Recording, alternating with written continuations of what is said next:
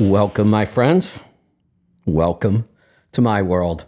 I'm your host, Kevin Rutherford. It is time for another episode of our blood sugar ketone mini series. Joining me again, I have Jessica Ernst. She's the clinical education director for Keto Mojo, and we have a special guest coming back to join us today as well. Dorian is here, Mr. Mojo, the founder of Keto Mojo. So, uh, Dorian, welcome. Ah, so so honored to be on, on the show. Thank you for all that you do and for your community. It's, it's great to be here. Yeah, great to have you. And Jessica, welcome back. We uh, we had such a great time on the last episode. I asked you if you'd sit in with us and uh, throw throw a few comments at us once in a while on this episode. So thank you. Absolutely. Thanks for inviting me back. Yeah. So, uh, Jessica and I talked a lot about the big picture in the last episode. You know, diets in general, uh, the types of fuels the body can run on. Um, today, we want to really start to get specific about ketones, but I, I think repetition helps. So, let's kind of go back and um, just cover the two fuels we're talking about that the body can run on. The body can run on glucose or sugar or carbohydrates. Uh, so, glucose is a carbohydrate, but it's not the only carbohydrate. Um, the body can use carbohydrates for energy, and in most parts of the world today, certainly the um, first world countries, almost everybody does run on sugar. Uh, that just seems to be what happens with the standard American diet and most other first world countries. Our diet has so many carbohydrates in it that we become pure sugar burners. As long as there is a carbohydrate around, the body really doesn't want to start burning the other fuel, which we'll talk about, which is fat. So it will always burn through the carbohydrates first. And if we just keep loading it up with carbohydrates, we burn sugar all our life. And it turns out it's not a great thing. It, it's not the clean metabolic fuel that fat can be. We can run on it, but it seems to mm-hmm. cause a lot of problems.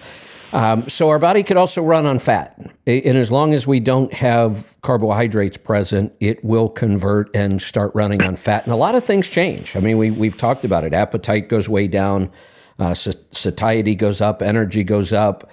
Um, a, a, lot of good things seem to happen when we are running on fat. So um, Dorian, let's kind of, I, we may confuse some people with this because we always talk about fat as kind of the energy source. Where, where do ketones come in here? There's like three forms. And um, why don't you give us kind of the back to the basics on, on ketones themselves? What are they and uh, how does that correlate with our body burning fat?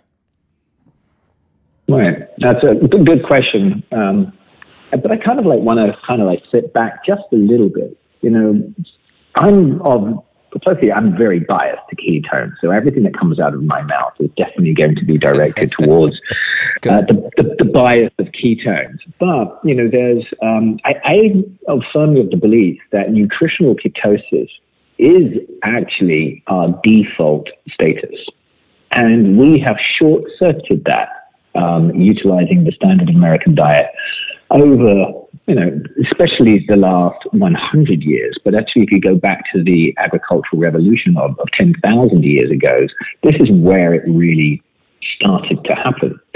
Because if we look at our pre ancestral history, then we go back like 2.5 million years, our food of choice was meat and fat.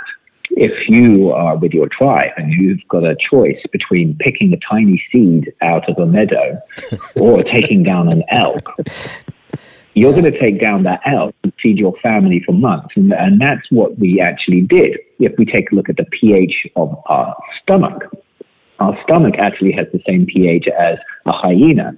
We were designed to eat meat, and you contrast that to maybe that to the pH of the stomach and the guts of a, a gorilla.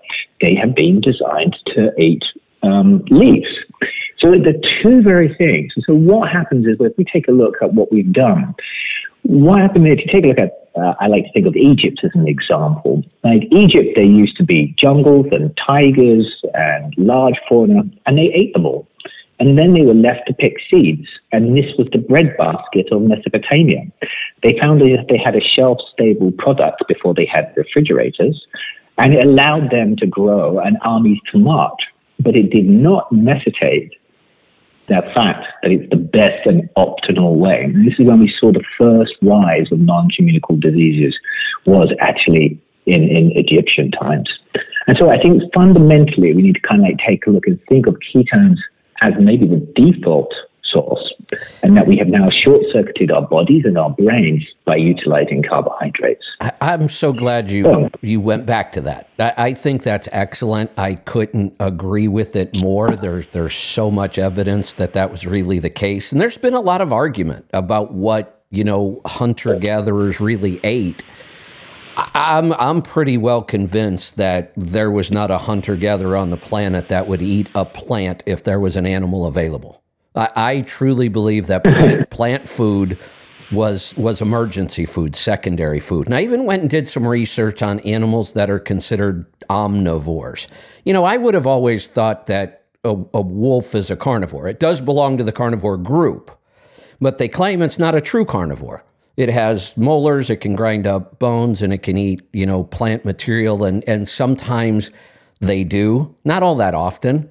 One of the things they do if they take down a, a, a plant eater, they eat the guts and they're getting some plant material mm-hmm. there and some fermented material.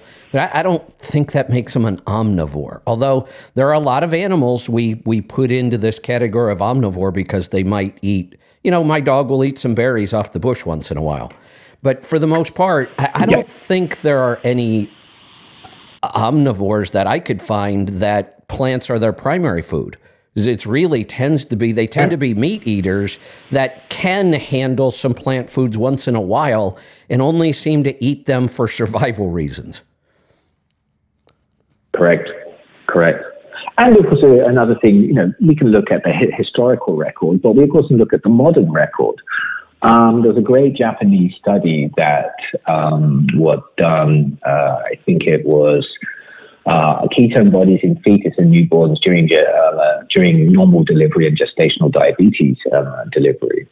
And they found that during the second and third trimester, um, even eating a, um, a, a, Japanese diet, which is obviously heavy on fish and there's got some carbohydrates there, that the mother in the second and third trimester was in a mild ketotic state.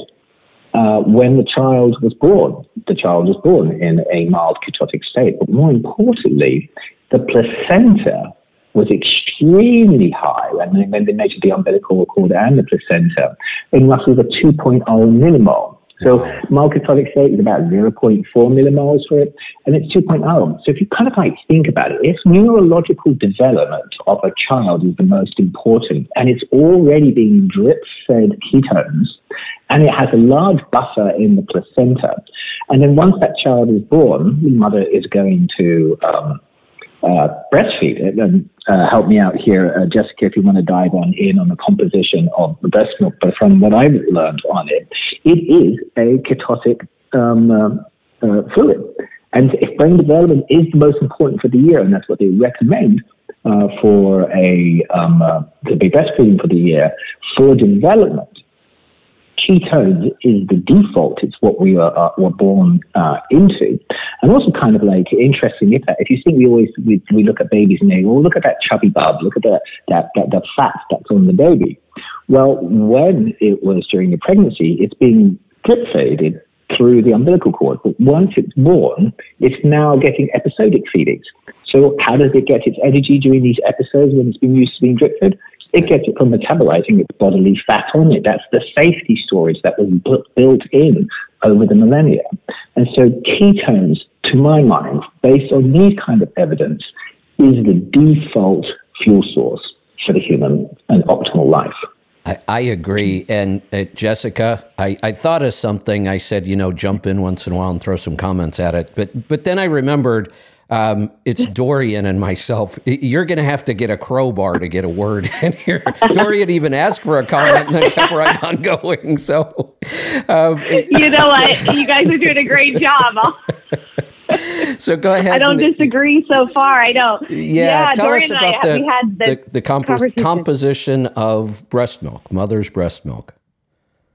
Well, you know, so so the, for the first few days of life, um, the mother creates colostrum, which is extremely, extremely high in fat, many, many calories per gram per milliliter.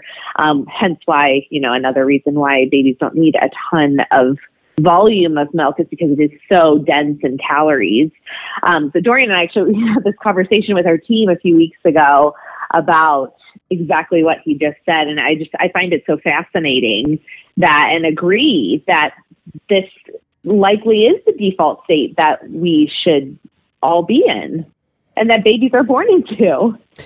It's quite fascinating. You know, it's interesting. Let's take that one step further. Um, and I'll go back and use myself as, as an example. I was born in the early 60s, and our, our food supply was nowhere near as bad as it is now, but it was pretty bad. I mean, it, it you know, the, the food supply really started changing around the turn of, uh, you know, 1900 or so.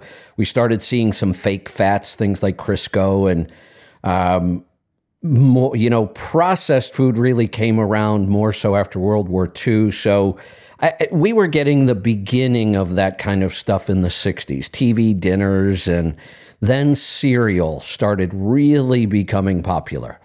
I have to wonder.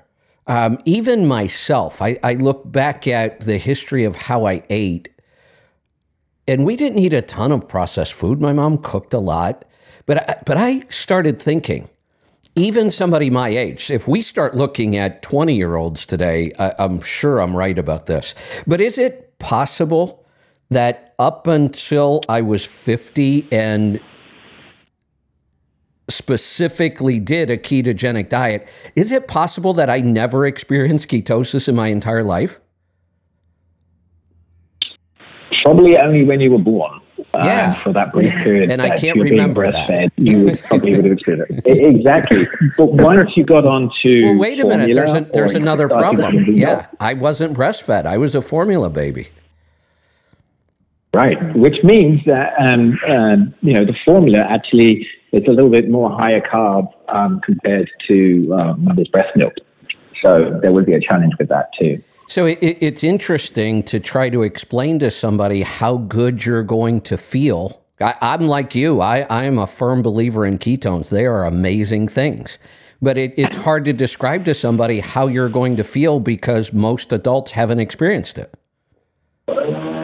Right, precisely. And you know, and that's the interesting piece is when you know, when you talk about the, the keto clarity that can appear, you, about the fog being lifted that comes off it, people think that you're trying to be some kind of snake oil salesperson. right, I know. And it, it it's not. Um, there's a, a, good friend of mine. Um, uh, he uh, has uh, epilepsy.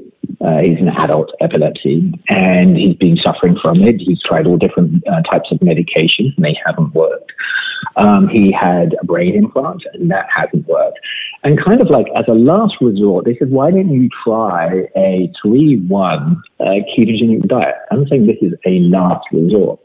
So this happened to him five days ago. Five days ago, he's uh, he's now in doing the induction phase on that one there is getting his ketones up really high. Um, and, and, and, Jess, you, you, you obviously did 11 years at Cincinnati Children's Hospital on this. It's really hard to get up to a, a five millimole uh, level.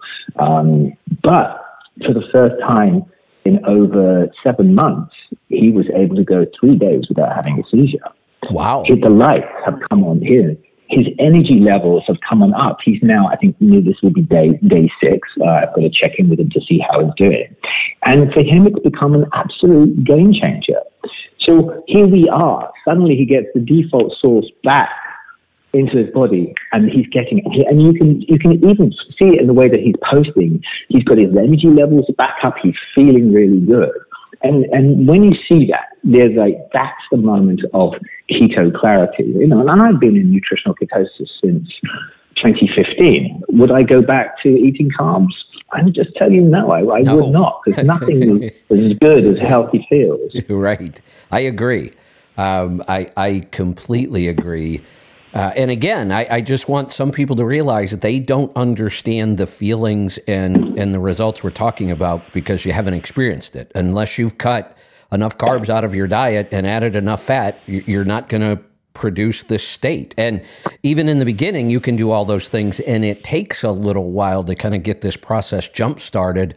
You know, a lot of people used to ask me, well, you know, how do I know? And we're going to talk about testing ketones. So, you know, you've been talking about numbers. There are a lot of feelings. You know, mm-hmm. that are pretty common when people move into ketosis. You talked about the the brain clarity and the energy levels and the appetite. So there there are other clues as well. I, I love measuring. I love being able to correlate the numbers to what's going on. We're going to talk about that. What is is there like a, a, a, record? What what's the highest number of ketones you've seen somebody produce that isn't in ketoacidosis? I mean, somebody healthy who's fasting or whatever. What's the highest number you've seen? Let's be very clear. Don't go chasing ketones. No, I, am not. I, I want to know for a different reason. You're right. I, I, I, I am very. I've said many, many times. My sweet spot, honestly, on ketones is somewhere around 0.7 to 1.5. I, I feel excellent mm-hmm. in that yeah. range. If I get to two and a half or three, I don't feel much different. So I don't work too hard to get. I, I'm dealing with somebody though, and I actually had the call this morning on my show um, I'm working with somebody who has severe depression. Uh, and we're working with them through diet. And, and she called today, and I, I, swear I could hear something so different in her voice today, in a good way. And she told me she was on a, where she's in her 30th hour of a fast, I think and she mm-hmm. didn't know if she should quit. She was starting to feel a little bad. She, she wanted to go to 36 or it might have been 40 and 48, I forget. And I said, well, let's try a little bone broth and, you know, see if we can make it to the end um, or quit. It's not a big deal either way. But she was at 7.2 on her ketones. That's the highest number I've uh-huh. ever seen. Yeah, well, uh, the meter goes up to eight. And uh, there are quite, you know, we see many documented cases where, especially when people are only start starting fasting first, that they're like they see these these bigger numbers kind of come on out. You know, I would also ask what was the person's blood glucose. It was probably in the 60s. It, it, actually, I'm glad, like I'm glad you asked because I did have to address that. She was down to 55. Which, you know, okay. there's no, yeah, it's fine. I right, think actually, right. Um, Jess, you only get worried if it goes below 40, 43, something like that, correct? Yep, yep. Yeah, that's right. And addressing your question or your comment, Kevin, about you know, when do we get nervous about ketoacidosis? I just want everyone to understand that ketoacidosis is very high ketones, but also very high blood sugar. Right. So when you are in a ketotic state due to fasting or being on a ketogenic diet and your ketones get very high, your blood sugar should be coming down. So there really isn't concern there at all in regards to ketoacidosis unless your blood glucose is also very high. That's when we get concerned about that. I always thought that they should remarket it. Remark the doctors need to remarket that word and call it glucoketoacidosis because it's the two of them instead of that's just a good the idea. One, and that's yeah. very key. Yeah, that that would probably yeah. help clarify things. Yeah. So, you know, having high ketones in the sevens, we um, uh, wouldn't worry about that. Got it. Got it. And I, I didn't think so. And I, I, I said the same thing about the blood sugar, you know, no symptoms. So I'm not worried about that number. Um, let me ask you about a pattern, though, and see if this is just anecdotal or what we've experienced. I certainly did myself, and I see it with a lot of the people we work with. I started to monitor my blood sugar before I really adjusted my diet, right at the very beginning um, when I was just researching mm-hmm. a lot of this. And I would see uh, primarily, I, I, my average was probably in the 70s somewhere if I went back and looked. And I would occasionally hit, you know, low to mid 60s. Once I started eating keto, that changed dramatically. Like I almost never see 60 or 70 anymore. It's almost unheard of. 80s are very rare for me. I tend to stay between about 90 and 110 consistently all the oh. time. And I, I, kind of see that as a pattern. The, the people who tend to eat very low carb, their baseline blood sugar has kind of come up. They, they don't see some of those lower numbers that they used to, but they've got this mm. really tight range. They don't see any high numbers either. Well, if you're not eating glucose, your body is making use of gluconeogenesis from metabolizing your bodily fats or dietary fat to bring that in. So it's kind of like self-regulating in that way. Whereas if you are having handling glucose, you've got to secrete insulin to manage that glucose um, as you go through the roller coaster ride that is that gets you in a you know, sort of getting hypos and hypos, and as you try to run that that that that link across there.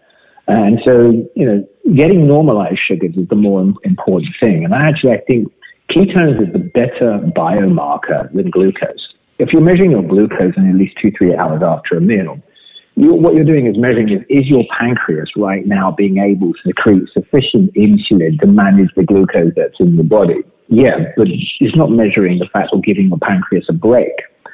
Whereas if you're measuring for ketones, all 15 biomarkers of inflammation in the body come down, period.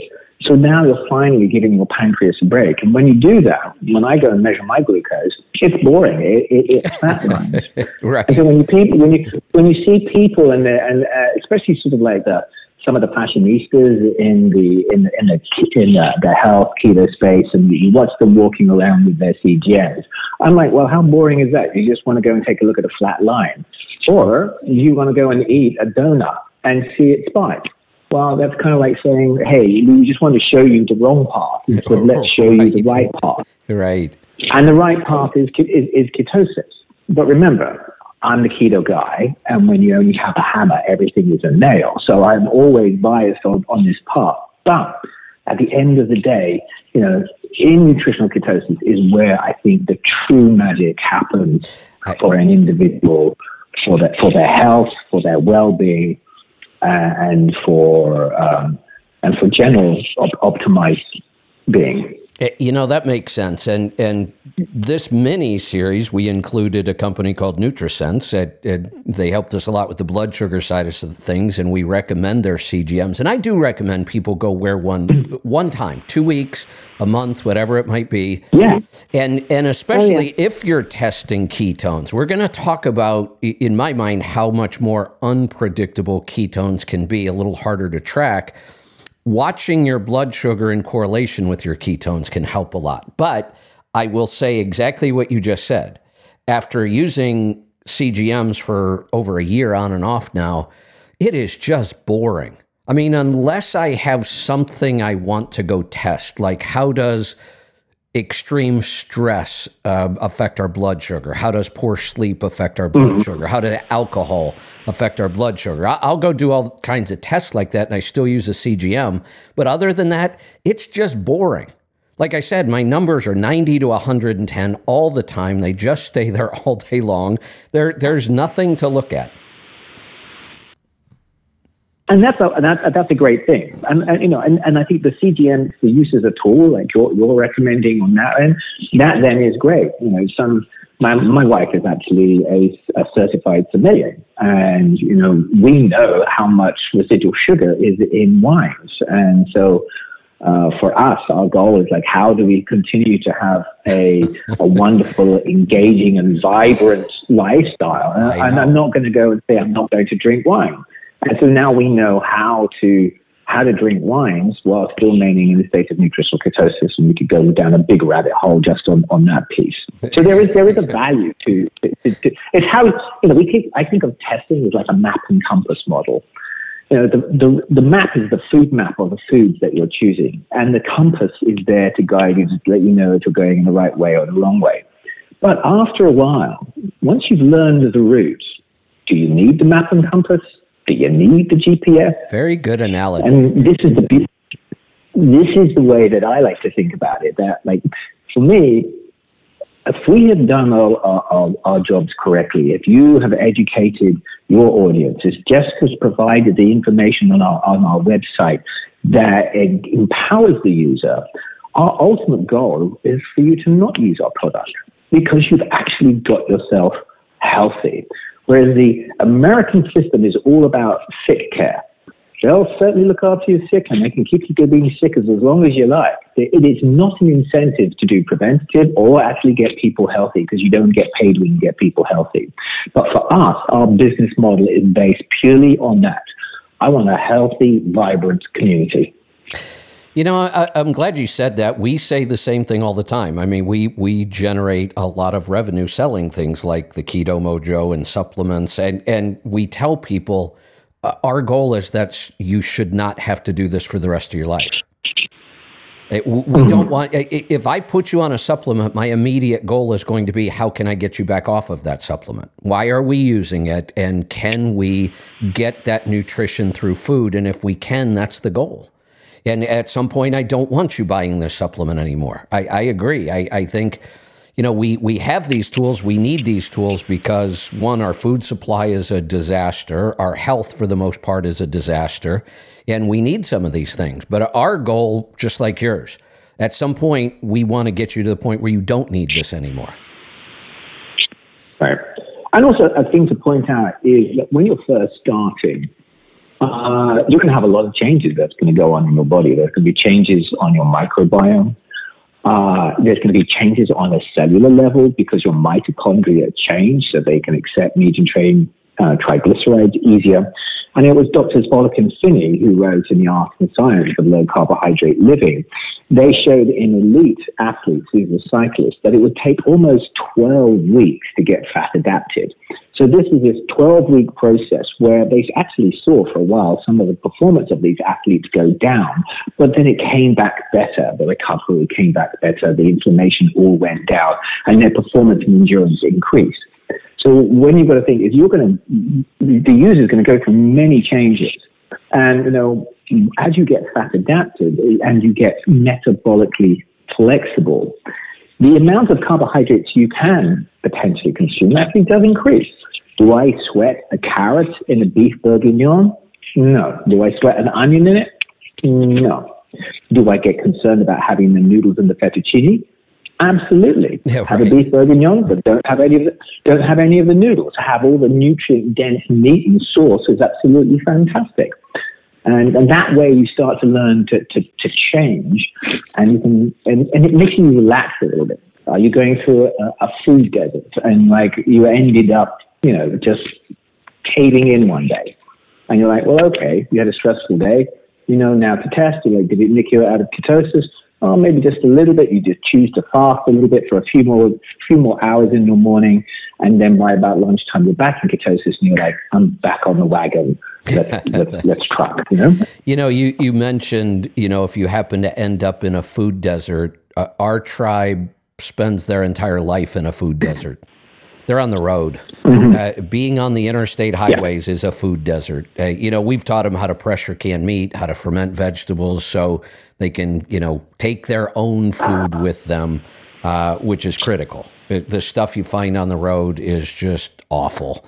Um, so that that was a challenge in the beginning. We've certainly um, helped our tribe a lot with that. You know, you mentioned that when you become fat adapted, you can eat more carbohydrates. I, I absolutely can. I know I can, and still produce ketones and feel great. But it, I, I find that the longer I go, the more carnivore I become. I'm, I'm becoming much, much more picky about the plants that I do eat.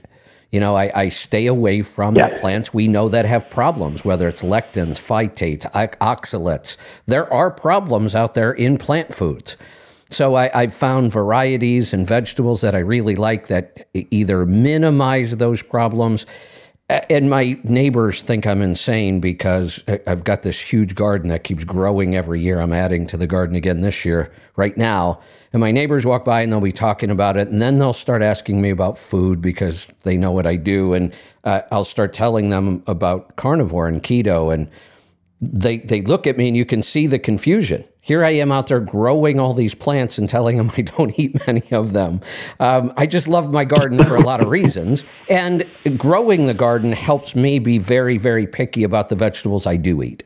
I get to pick the vegetable, I get to pick the variety, I pick the way it gets grown. I know it's as healthy as it can be. So, and then being out there digging in the dirt and the sunshine and all that all summer long um, is really good as well. But my neighbors think I'm kind of loony. Um, I tell them I eat mostly meat, and yet I've got a garden they're starting to call a mini farm.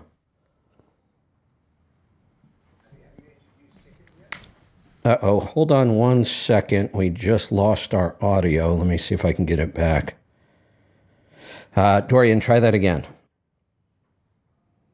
Have you um, started to introduce chickens yet? Oh, say that word again. What have, what am I introducing? Have you started to introduce chickens into oh, your garden yet? Bring on the chicken I, compost tractor. I'd love to, accept them in an HOA that doesn't allow it. Um, I do have another property that we may start developing across the river, and that may end up with some chickens on it.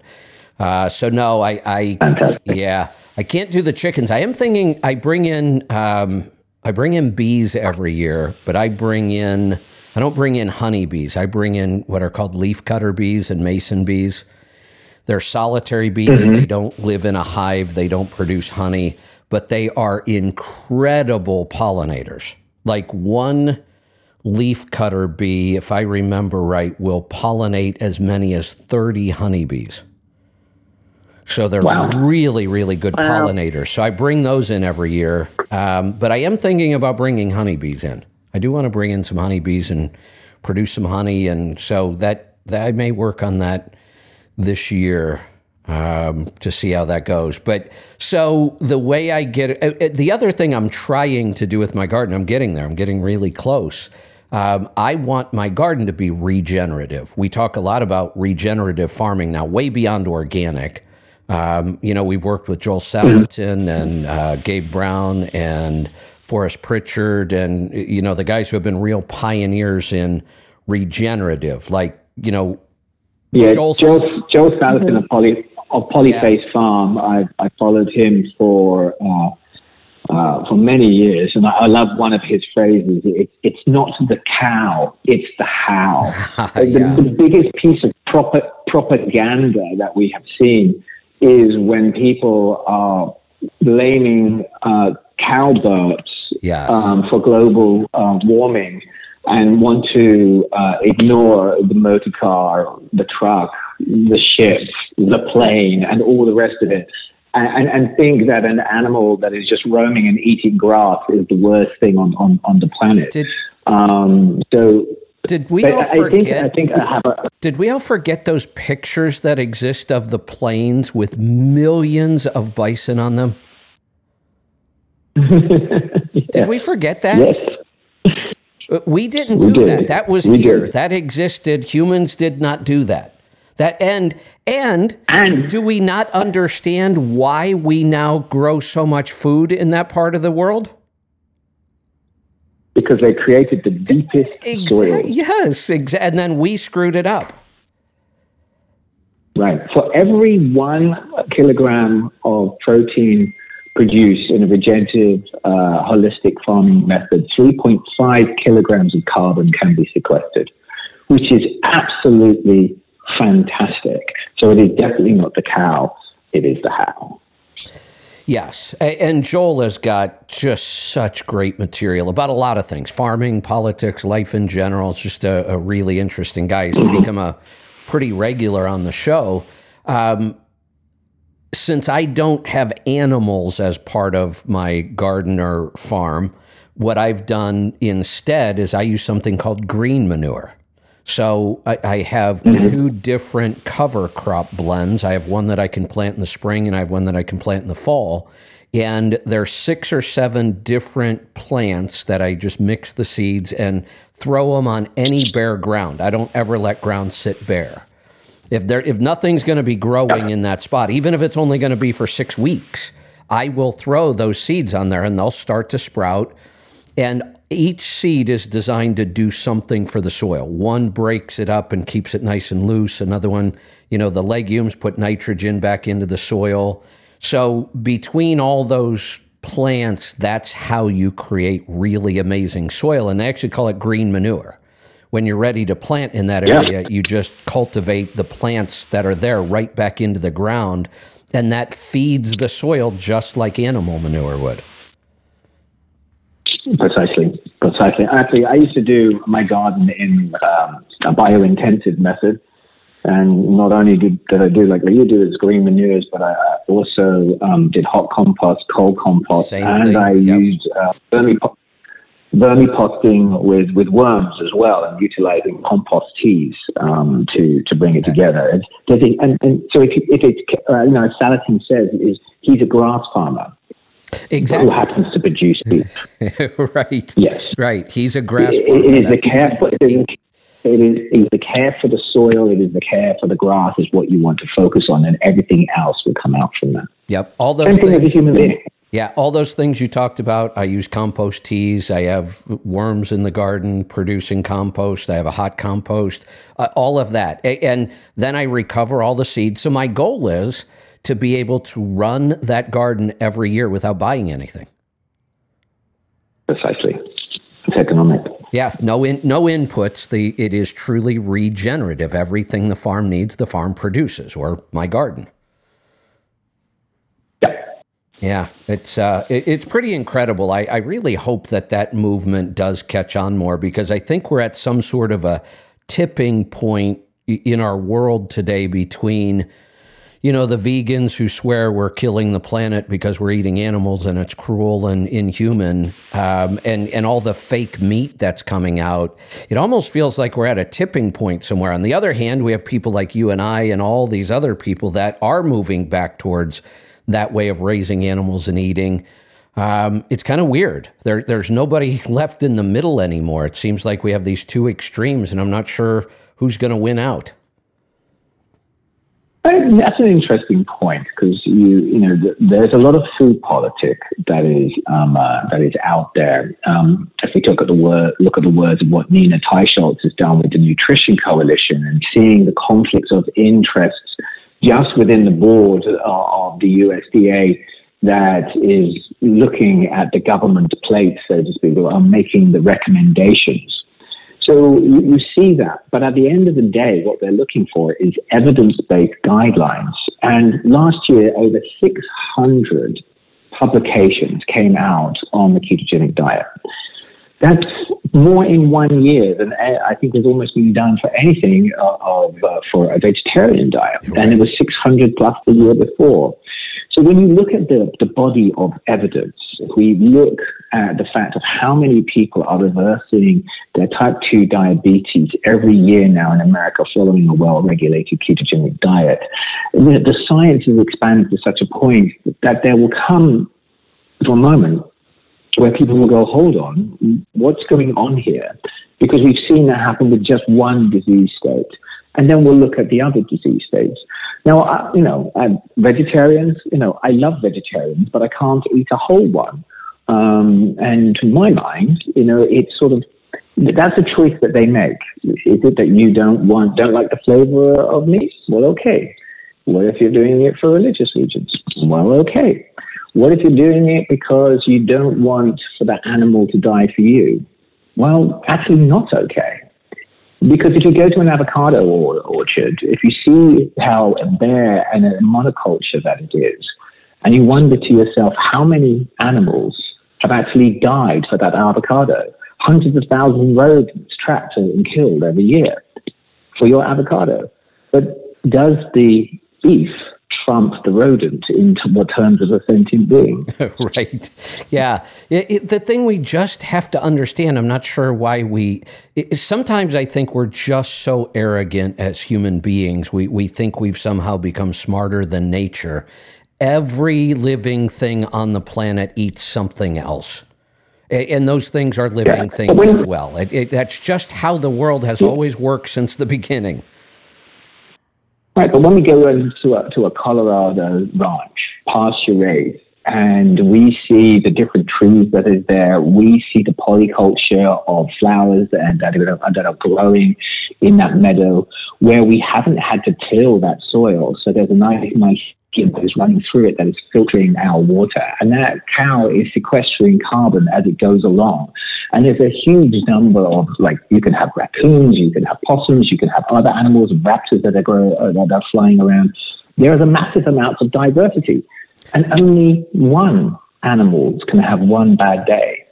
not right. hundreds and hundreds and hundreds of animals. That's right. So you know when I when I look at that way, you know if if I wanted to make sure that I uh, had a minimal impact of having animal die for me, it's better to actually be a carnivore than it is to be a vegetarian. I agree.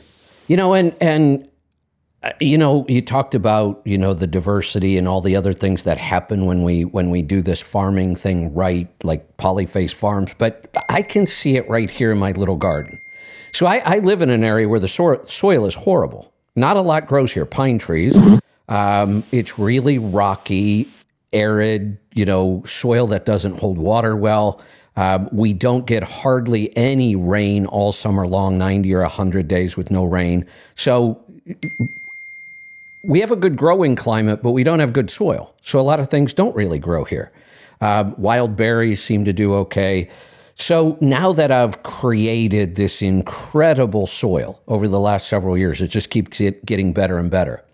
You can see the difference right here in a little neighborhood. If you come into my yard, there are bees, there are butterflies, there are hummingbirds, there are birds, they're everywhere. I have worms everywhere now. I have mushrooms popping up all over the place um, plants that just show up that I didn't even plant, you know, and good plants. Sometimes they're medicinal plants. It just, it's incredible how much I've changed this little area. Walk a house or two down, you don't see any of this stuff.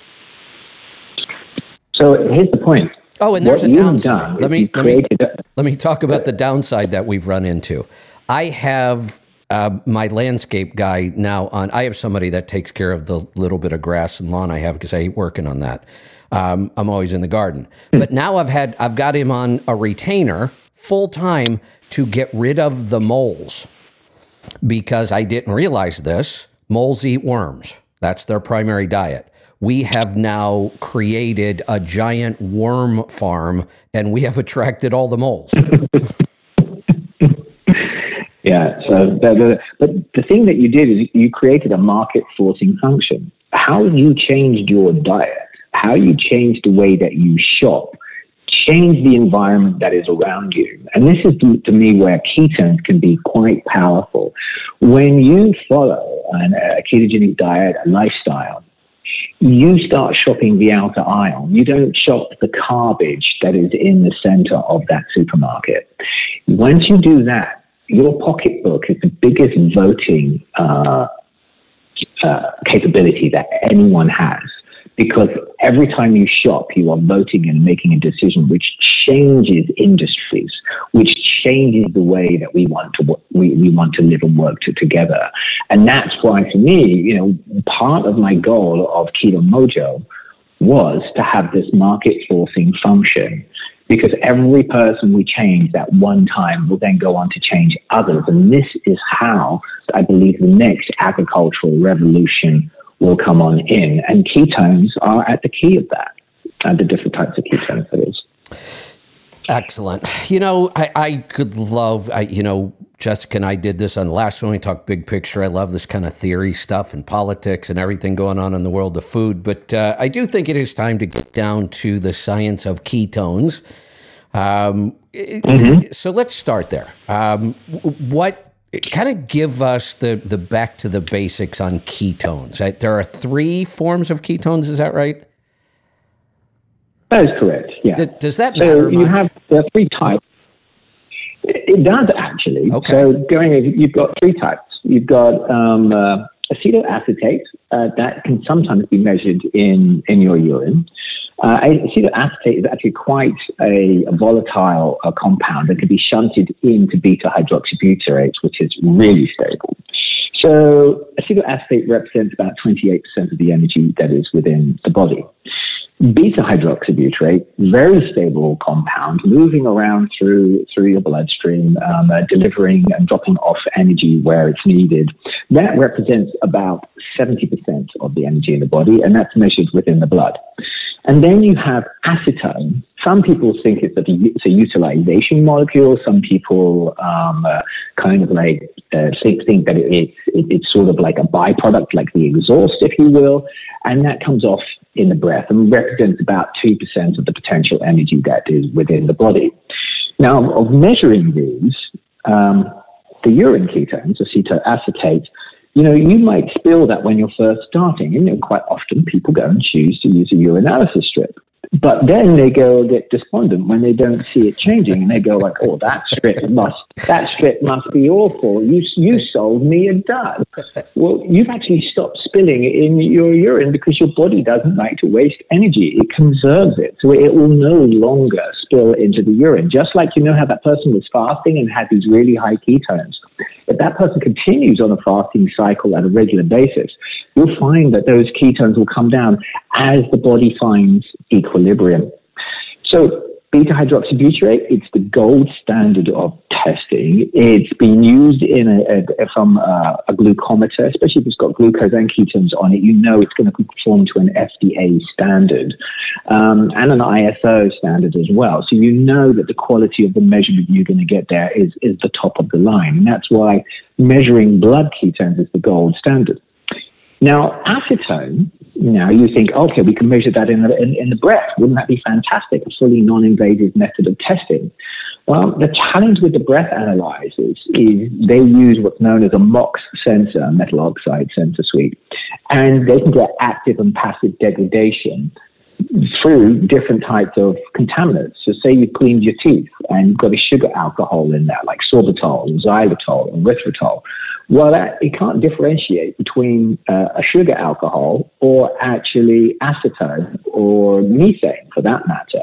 And so you end up getting this false positive on it, and you don't get the repeatability and the reliability. And plus, so, breath is dirty. Oh my God, there are so many contaminants and volatile compounds in breath. It's unbelievable between ammonia and hydrogen and other things like that. And so, yet, we do not have good quality testing on, on breath, but maybe one day.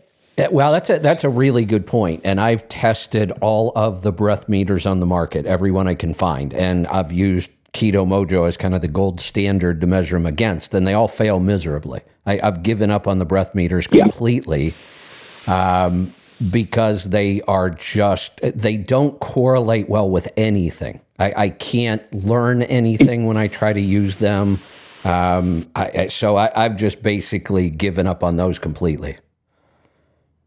Yeah, they, they, they do good marketing uh, and they sell a lot of promise, but when you actually go the rubber meets the road on this, it then becomes a lot. It doesn't doesn't do what it says it does on the packet. It, so it, it you know, for, for, now, this is why all the clinical trials that we work in, um, we're in about 30 right now, all test with the blood because of the consistency, reliability, accuracy. Yeah, absolutely. Um, like I said, I've tried the breath meters. It, it, was it was nice. It was promising not to have to poke your finger all the time to do this, but it doesn't work. There, there's no point in doing it. I can just tell people you are going to learn nothing if you're only using a breath meter. Um, I still have several of them. I still try them every once in a while. I don't know why I bother because I, I really get no good information out of them at all. And if another one comes out on the market, I'll probably buy it and try it. That's what I do. But um, I, I, really, blood testing is the only way to do this. Um, you kind of brought back a lot of memories with the urine strips. I haven't talked about that in years. But in the beginning, oh my God, I just wanted to record that piece so I didn't have to keep saying it over and over and over. People would call me, oh my God, I was in ketosis last week and now I can't get into ketosis no matter what I do. And I it, immediately I would just say, you're using urine strips, aren't you? Because that pattern was so clear. Yeah. And, and also, you know, it, hydration has a yeah. problem with urinalysis strips and, and, and just like like that. And, and so I think it, it, I'm glad that so many people I, now are more educated from the work that you're doing. So you kind of like can steer them in, in the right direction uh, and in which to go. But remember, testing just keep, like you said, glucose is, has, has a factor as well as ketones. You know, if you're only testing one of those, you're only seeing half the picture. Yeah, absolutely. And you know, we can we can make some assumptions that as blood glucose goes up, we're going to have a harder time making ketones. Um, so, mm-hmm. so that and that's why we did want to include blood testing as part of this because it does help us see patterns that are coming. If you've been stressed lately and wondering why it's affecting you so much, and your energy levels are down and your brain fog is back. Um, when your body is stressed, it will start producing glucose on its own. You mentioned gluconeogenesis. The fight yeah, stress. Cortisol, cortisol, cortisol, spike is right. what is what is it, it, boy does that pop that up. I can recall uh, when I first went on stage uh, at, at, a Low Carb USA conference, and I did a baseline before it, got off stage, and came back down, and just that stress level itself pushed me up by 30 points yes. from my baseline around, in, in, the mid 80s. It, yeah. it's interesting the number you just came up with, but that's the number I published. I said stress alone can raise your blood sugar up to 30 points. No food involved whatsoever. Mm-hmm. Yeah, it's pretty incredible. And then the the correlating factor is there you're going to produce less ketones in that state. Mm-hmm. And so, less ketones means you've got more inflammation. You've got more inflammation, which is within your body. Your body then um, has more difficulty in trying to, to heal itself and to maintain what it needs to do. Uh, and this uh, this is the game changer for, for many people. Uh, this is this is why I'm firmly of the opinion that ketones is the default um, uh, status. And the beauty is, is your blood doesn't lie. It doesn't lie at all. It, it always will tell you the truth right there. And it will always guide you in, in the right way or say, hey, I've got to, I got to change something or I'm doing really well here. And you get that you get that daily motivation. You know, when you, I remember when certain people, when they're first trying to get into nutritional ketosis, and they're using the blood meter and they see 0.2, 0.3, 0.5, and then they get to that, that moment like, hey, I'm in ketosis, I'm in ketosis. And, and, and, it, and, and you can, you see it on Instagram and other bits where, you know, they, they show the picture because, you know, they get that daily motivation that they're, they've got control of this and this is an important piece. You know, when you're looking at behavior change, or if you're looking um, uh, on somebody, it's giving the power back to the individual. You know, I remember my, my wife got her cancer diagnosis, and suddenly you felt that all the power come out of you because it ended up in your oncologist or your radiologist or your primary care physician, yeah. and you didn't realize that hey, you have the power. You have the power in your knife and fork every single time to make a change and you can do it at any time. And when you see those numbers, it's empowering. It, it's a difference that you you've got this. You know, that's a good point. Uh, that's a good point. You're you're taking back some control. And when you start measuring ketones, you can see the results of that control. You, you see that you now can dictate how your body feels. Precisely. And that is powerful. It is, yeah. I mean, just, just you, you use it in, in you use it in, in, in your practice when you were at Cincinnati Children's Hospital. Um, well, we're using it with pediatric patients, uh, and I bet for when. Uh, I bet for when the mother could say, "Hey, the child was in ketosis," and then suddenly see the seizures diminish, it was must have been massive for them.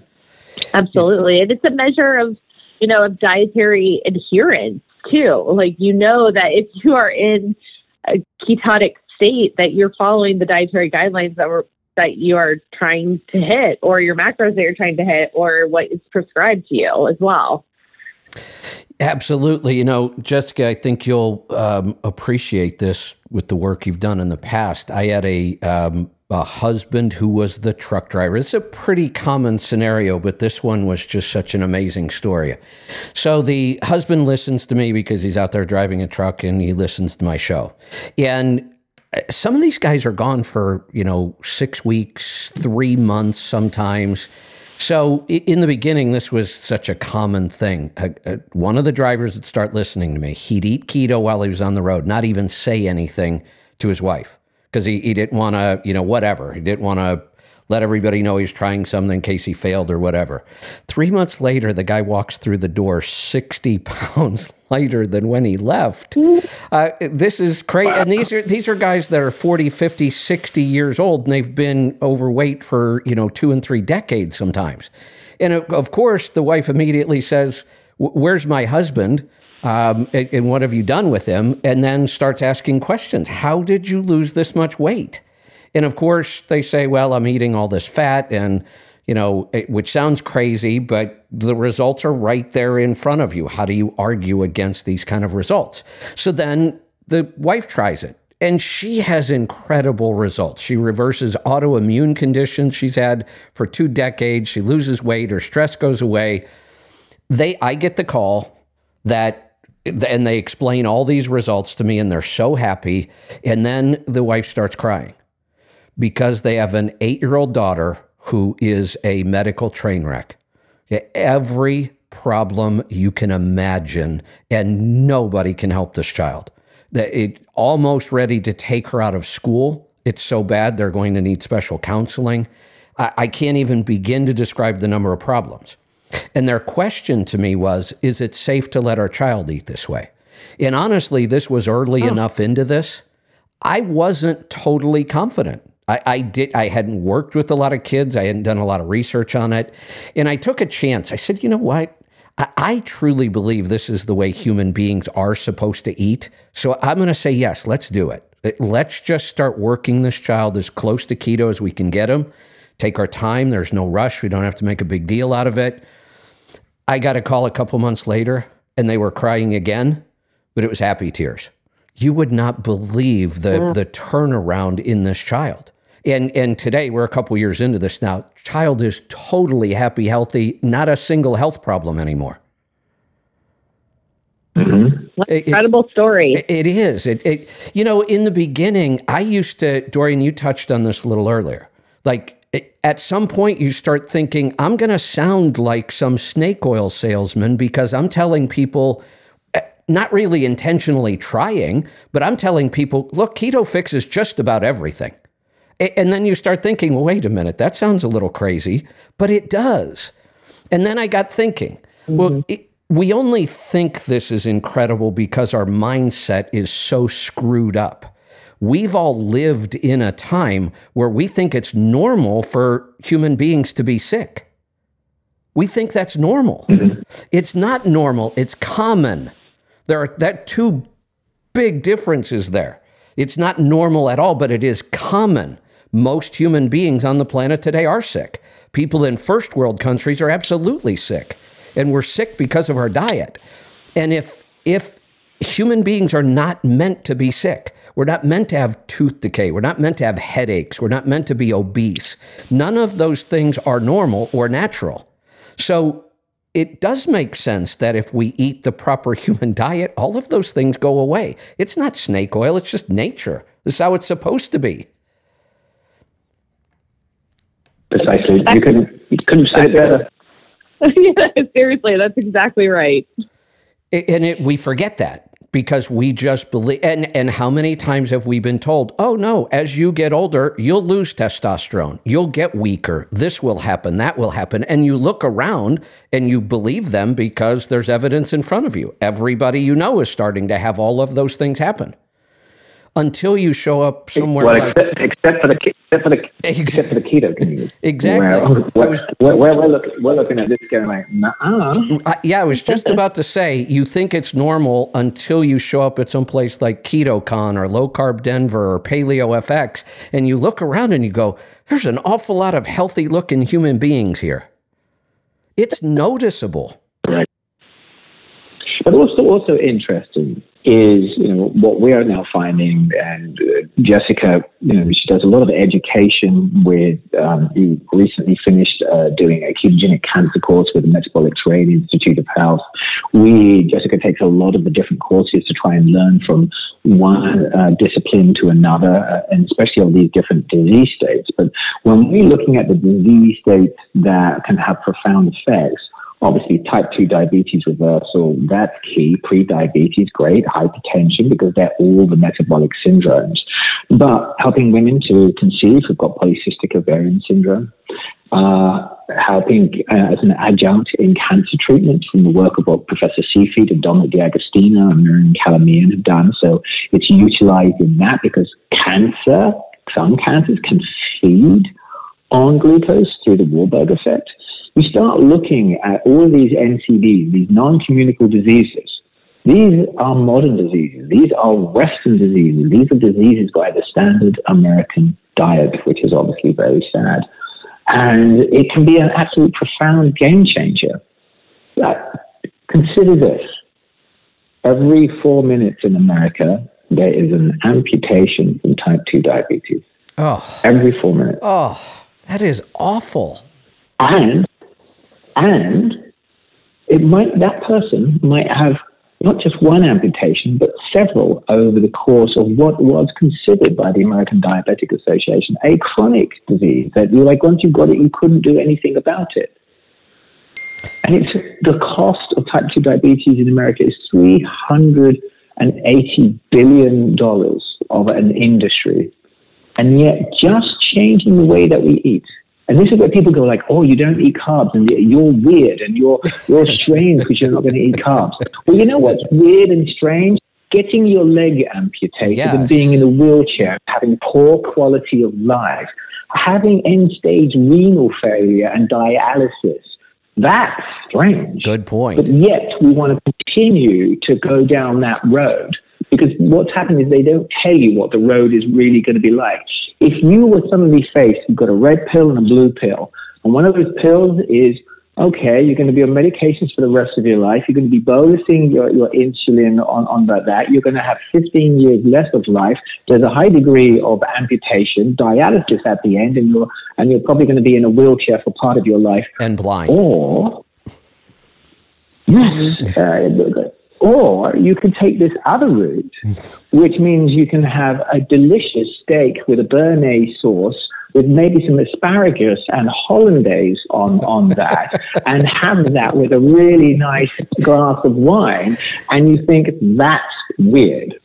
Uh, you are so correct. It's I, I can't believe how screwed up we have become um, around that issue, and and we're the weirdos. And here's the other thing: It- some of the f- things we call food these days.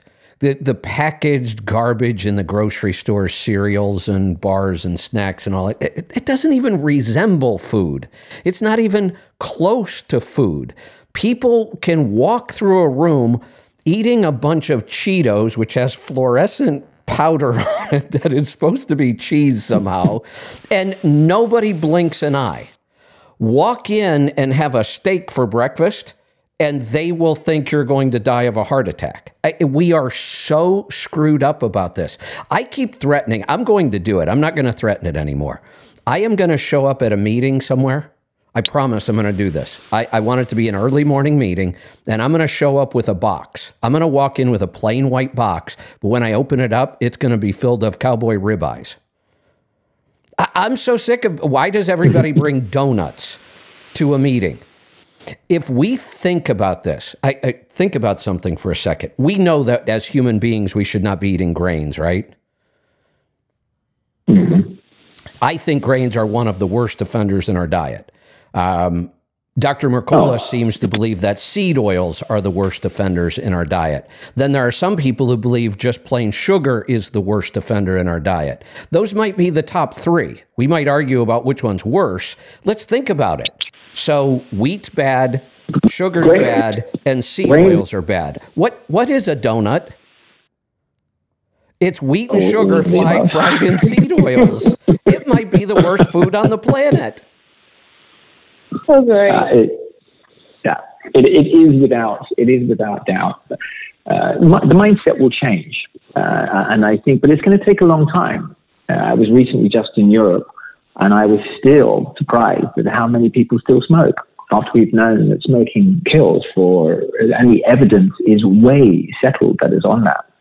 But imagine you're an addict. Imagine you are, are a carbohydrate addict, and every time you go to the gas station, there are carbohydrates. Every time you go to the movie theater, there are the carbohydrates. Every time you, you, you go anywhere, there's somebody trying to push that Yes. on you. You just change carbs to alcohol or cocaine, and think about it in that respect. How does somebody change and get that power to change their lives? Because it's That's them taking point. control of themselves you know, and that's the hardest challenge to do. For somebody to realize, you know, I am the captain of my ship.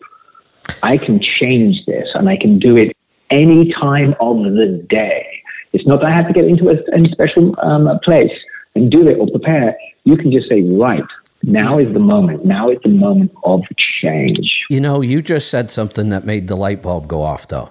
I also happen to be fascinated by addiction. I study addiction. I've been studying it for years.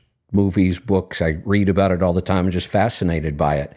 One of the things that is just a, an absolute standard in any kind of addiction treatment is the fact that you have to get away from the other addicts.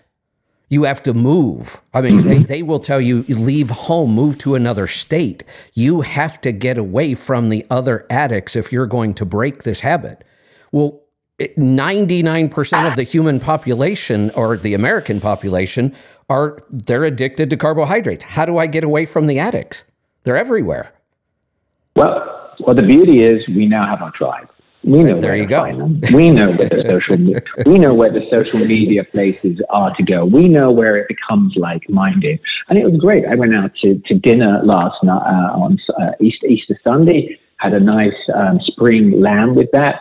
And we were just starting off um, uh, for, for, for, a, uh, a course where we wanted to have some pate with that. And I said to the server, "Oh, do you mind if I have no bread?" Uh, and he goes, "Oh, no, no. Would you like cucumber slices with that instead?" Yeah, absolutely. That person had already been trained. They already knew it. It's getting easier and easier. Good point. Yep. As more of us are out there, and I think that I think the mark of success will be when I get on a plane, I can order a diabetic meal and it be a ketogenic and not full of carbs. Now, the American Diabetic Association have already released a paper. I think, Jess, when did this happen? Was it October that the paper came out last year? Yeah, it actually, I think it was more in the spring of last year, but yeah, it was definitely in 2022. 2022, they released a paper where for the first time they acknowledge that a well regulated or very low carbohydrate diet is a course of action that can be utilized for type 2 diabetes. That's profound. It is. Given where many of their, where their donors are makers of insulin and seed oil companies and uh, suppliers of grains.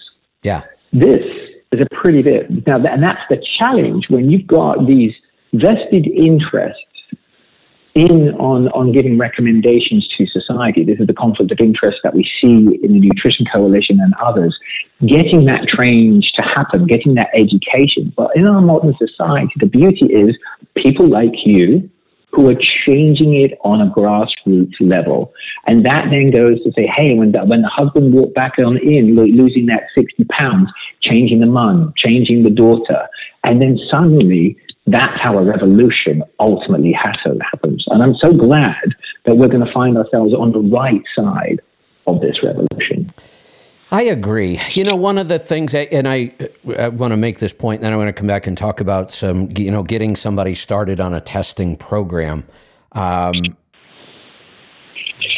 I do agree. I, I, think if we keep this up and we keep pushing, and um, I, but it, there's you know there there's this phrase we've always heard: the rich keep getting richer and the poor keep getting poorer.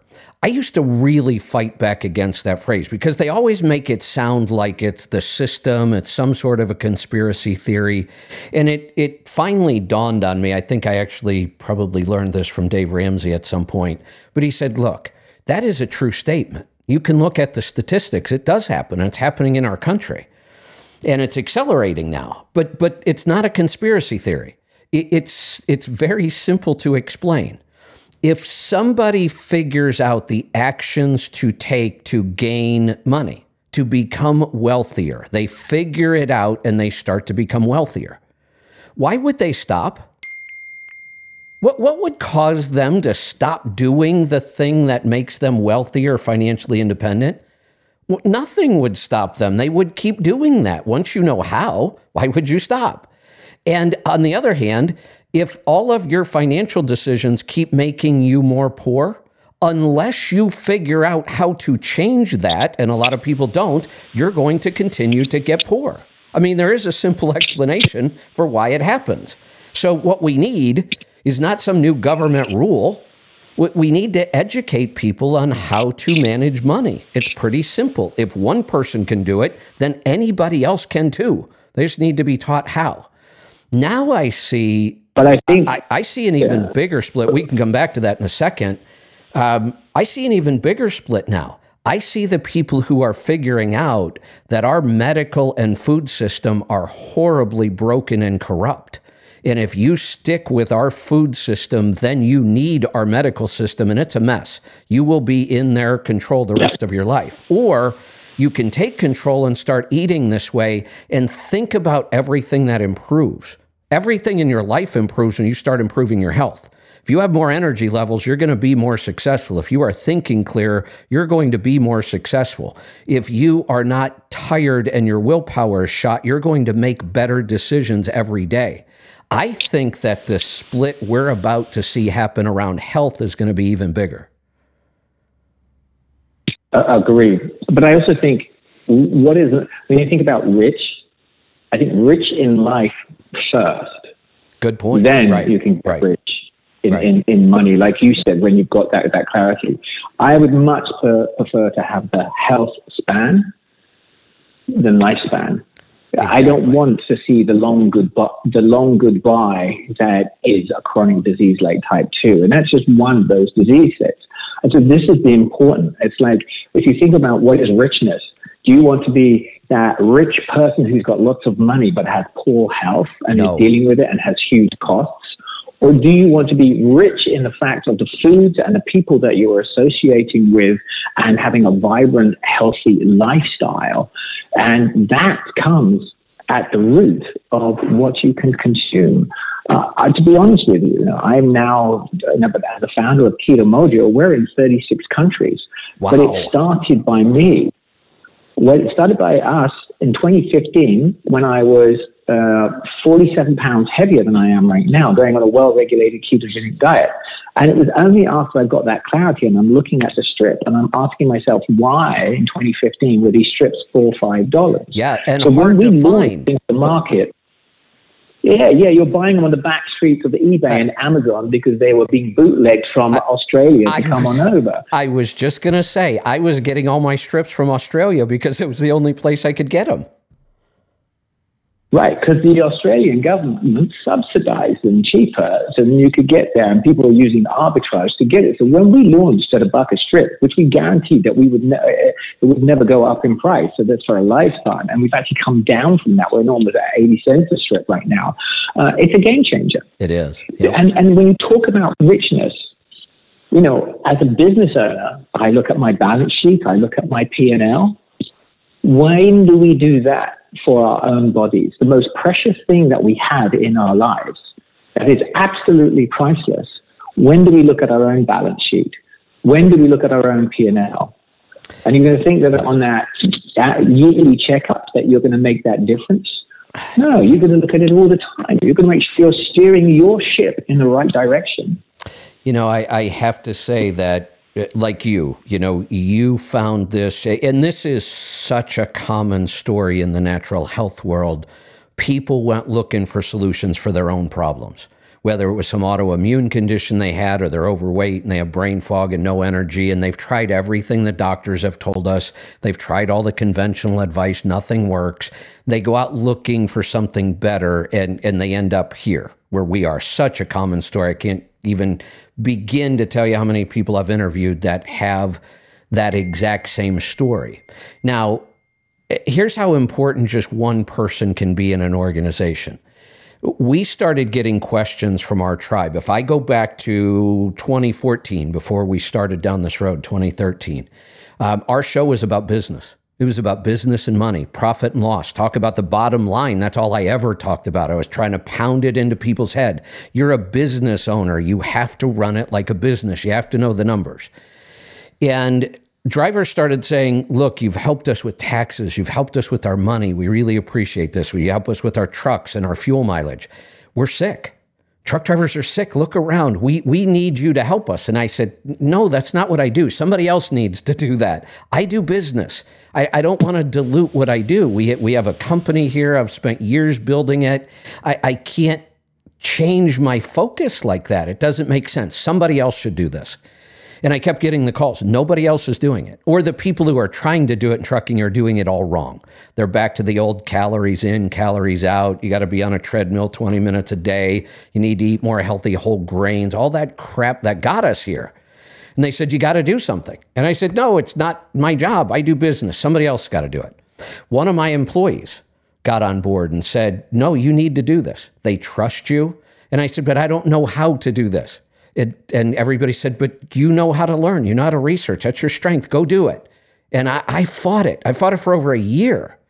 And then finally, I gave in and said, okay, to, to the employee, Kim, I said, you start the podcast, then we'll support you, but I'm sticking to business. And so Kim did it.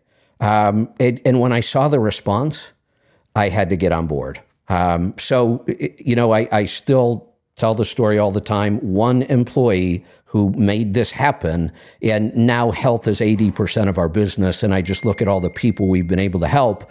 And I'm so glad I finally gave in on that one. It, it, I, I, now make the statement all those other things are important business, money, relationships, your spirituality, all of it is.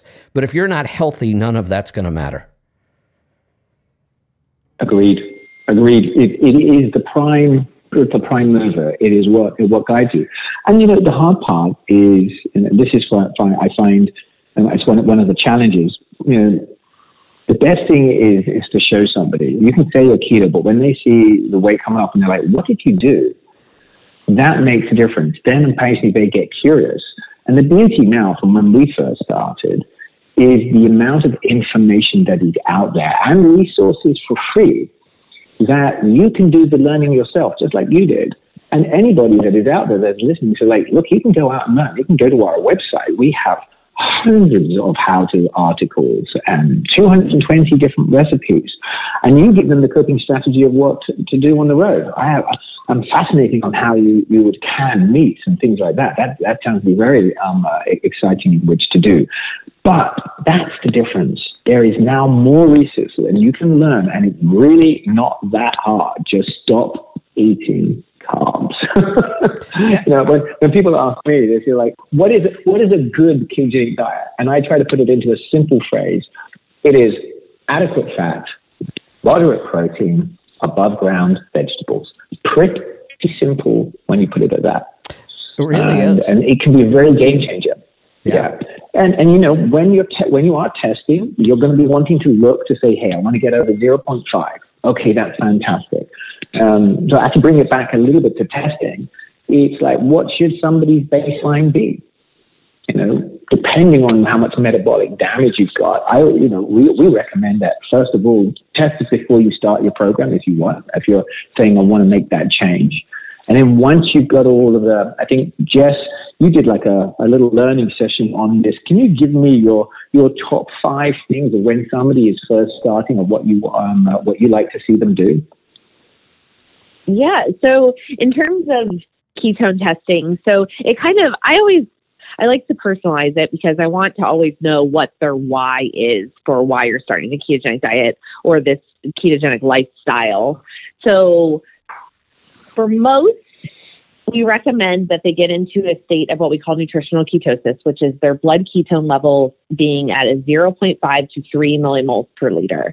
Now, there are some medical conditions that may require you to be in a state of what we call therapeutic ketosis, which would be a higher level of ketosis closer to that 3 to 7 range. However, some people who are starting the ketogenic diet may get up into therapeutic ketosis and may feel absolutely great. It just kind of depends on how your body reacts. And Kevin, you and I had this conversation about how you were saying that you are at you know, in the 0.7 to 1.5, you feel good. You don't feel any difference when you're in the two to three. So it doesn't always matter how high you get in your ketones, just as long as you actually are getting into that nutritional ketotic state because what that means is that your body is burning those ketones as fuel instead of burning glucose as its primary fuel. So I was actually just talking with somebody this morning and the practitioner was asking, you know, why why is my my patient said that he's, you know, eating low carb and his but his ketones are only 0.3, but his blood glucose is about 100. And I said, he's so insulin resistant. It sounds like that he yes. really needs to be able to drop those carbs even lower to get those ketones higher because his body is still running on glucose as fuel. So those are the kind of difference between the different stages of what we call nutritional versus therapeutic ketosis. And when's your favorite time to test, Jess? So my favorite time. So there's there's two different times that I think is most beneficial to test.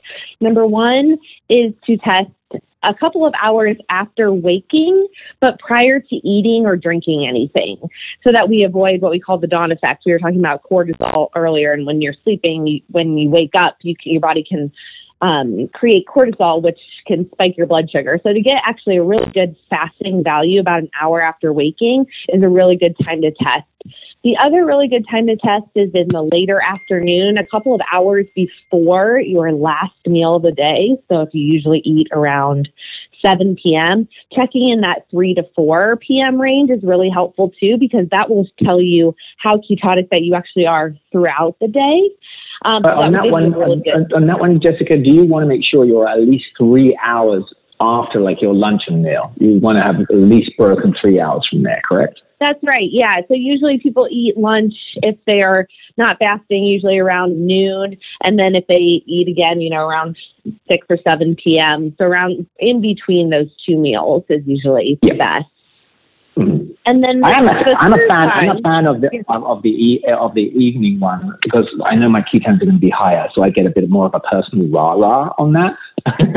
and then I also get a better idea as to how clean my day has been because in the morning, obviously, you're fasted from the night before, so you know there there is that baseline fasting. But I I kind of like I like the, uh, the, the, the, just before the evening meal one, but that, that's my, my, my bag on that one. But as long as you're consistent, I think becomes more important. That's right. Yeah, finding the best time to test that works for you, that you will remember to test at the same time every day will give you a really great trend on how you're doing. Yeah, and we can help with that because with our app, you can set up a notification just to remind you every time both on your phone. So uh, that works mm-hmm. out quite well. Excellent. You know, I, I think that little piece right there helped a lot. I, I've struggled with that. It, like I've said, you know, it took me a while. I figured out blood sugar, when to test, and all that. I had a harder time with ketones. So I, I, I think that little tutorial there will help people quite a bit. Good, good. Yeah. And then the you know, the third time to test after you've been doing keto for a little bit is to determine your bioindividuality to test, you know, doing a three time test before you eat a specific food that you think may be a trigger for you, that may be either dropping you out of ketosis or you have a certain reaction to, testing before that meal, and then 30 minutes after, and then three hours after again. So Excellent. it's really, and we have a lot of information on our website about testing for bioindividuality as well. Uh, speaking of which, now that you pointed that out, I want to tell people you have tons of resources on your website. You, are adding constantly. I was shocked when I went back there this morning. Um, you've got a, a mm-hmm. great recommendations on books. You've got good recommendations on movies. Uh, some really good documentaries. Um, lots of articles on learning. So um, it's keto-mojo.com. Is that right? I have it bookmarked. You got Sounds it. right. Yeah. Um, check it out. Lots and lots of great resources there. Absolutely. It's a wealth of information, that's for sure. Yeah, really is. Um, are we anything else we want to talk about with with testing right now? I do have a, another topic I kind of want to get your opinion on, Dorian. At both of you, actually. I, I think Je- Jessica has given a fantastic overview on, on, the testing. Thank, thank, for, thank you for that, Jess. Yeah, mm-hmm. I think so. Hey, before I jump into my other topic, since we're talking about diet and food and all that, which is what we talk about all the time, um, I just saw this article, and this is how screwed up we are. Um, Girl Scout cookies. I, know it's a tradition. I know people want to say things like, oh my God, don't be such a fanatic. They're Girl Scouts, it's a cookie. I, I'm sorry, but we have got to start changing the way we look at food. We, we just do. And if you want to call me a Grinch or whatever, do it. But everything about our food now is wrong every food they want to bring to some party or celebration, and it's nonstop. It's not once in a while. Mm. It's somebody bringing donuts and bagels in in the morning. It's going out to fast food for lunch. It's having food brought in for dinner because you're still working, and it's all garbage. And then, oh, we should have a cake. It's their birthday. Well, let's figure out some other way to celebrate instead of poisoning our children. So, I, I, I as much as I, I don't want to be a fan of Girl Scout cookies. I don't care what they do. But here's the thing that listen to this headline. Girl Scout troop steps away from annual cookie sales after controversial ingredient is used. First off, I could look at any Girl Scout cookie on the market and the ingredients have always been awful. It's it's wheat, sugar, and seed oils, just like donuts, just like we talked about. It's got the three worst offenders in the diet, all in one cookie. But do you want to know what what ingredient they're worried about and why they're stepping away from this? This is makes me insane. There's nothing wrong with Oh, the gosh, ingredient they think is a problem. They somebody I guess they used palm oil in the cookies. Uh, There's nothing wrong with palm oil uh, other than the environmental impact. I get that. So if that's their issue and it probably is, but uh, the one real food ingredient that's actually good for us and that's the one they have a problem with. Yeah, but you know, I think back to my day when I was a, a, a scout, and you know, why why are why are we having these children just buying a packaged item and reselling it like some kind of middleman? What if they actually had their own like uh, dehydrators and they could produce jerky? Um, what if they learned how to use the basics of, of making a pork roulade? Um, there are so many other things. What about the beauty of cheese making or any of these other pieces of husbandry? I mean, I actually kind of like really like the you know, the Talk H. Uh, I think it's what it's called in England. What is it called here, where they where they grow the animal and then sell it on um, the, fam- the, the the young farmers of America. You know, when you look at those, this is what we should be encouraging. We should be encouraging that kind of of but a little bit back to basic, like you even canning. I think that's an amazing thing. But yes, this is our society, uh, and the society is is warped. But change is happening, and I like to focus on the good. And I think that's the more important, where we're seeing daily now more clinicians, more researchers, more doctors are understanding.